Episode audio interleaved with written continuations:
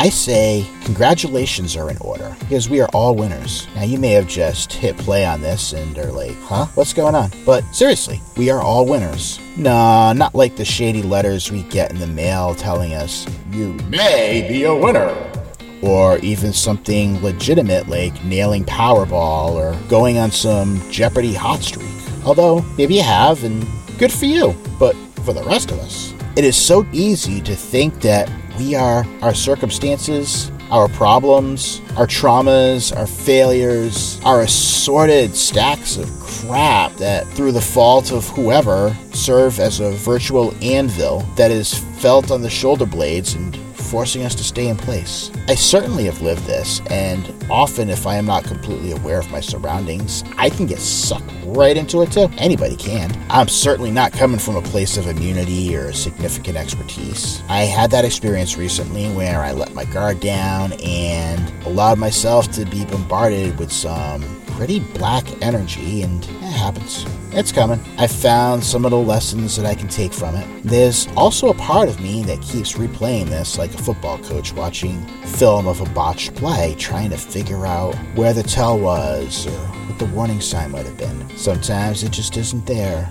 period. Sometimes dark, bad shit is just not to be avoided. It needs to be experienced. All of it. All of the physical, emotional, spiritual pain. We just have to face it dead on and not try to step around it or bury it through a myriad of addictions. Sometimes we just have to take the bull, grab it by the balls, and hang on for a most miserable ride. The ride ends, the storm passes. Whatever analogy or alliterative piece feels good in the moment, go with it. The point is that at the end of the day, there is one constant. We're still standing. It didn't kill us. It may have screwed us up royally, yes. Substantial hits may have been taken internally and externally. All of this is truth. But also, we're still standing. Yeah, yeah, yeah. This is even more important to process. This applies for every hit that every one of us has taken up until this point. Unless some weird shit I don't know about is going on in this afterlife, this includes you. Let me offer my congratulations. Yes, I am sorry that you had to experience the shit you had to in order to get to this point.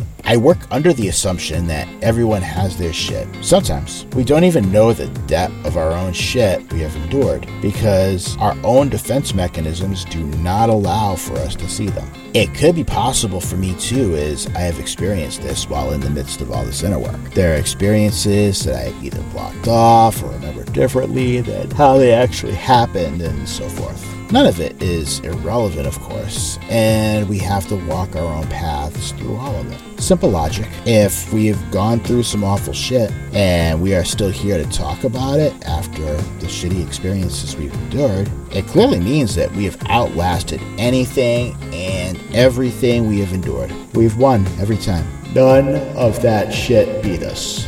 I invite you to sit with this idea for just a bit, whether it feels like it or not, no matter how beat up we felt afterwards.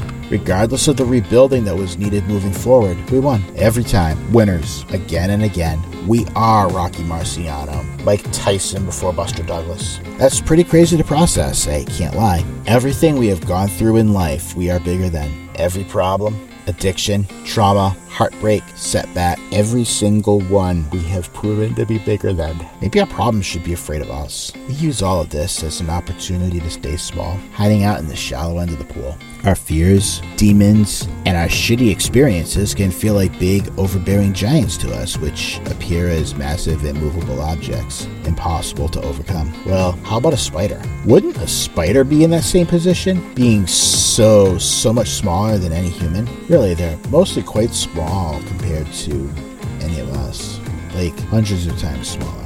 I've seen up close, though, how ridiculous some of you act toward spiders. Seriously, it's painful to watch.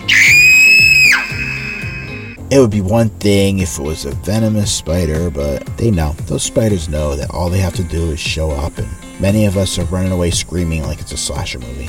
Maybe use that silliness for a slight reframing of the situation. What if we were the spider and all our demons were humans? Imagine those demons screaming, and crying, trying to climb up under the counters and the tables and chairs. Suddenly, those big things aren't quite so tough, huh? Here's the thing, once again, every one of us has already been the spider.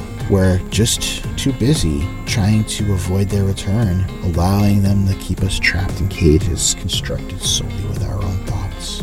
So let's all cut that crap, shall we? Let's look around, see the safety in the current moment, and celebrate our victories against all of these mofos. We're here today. Embrace that. Own that. Congratulations. Truly.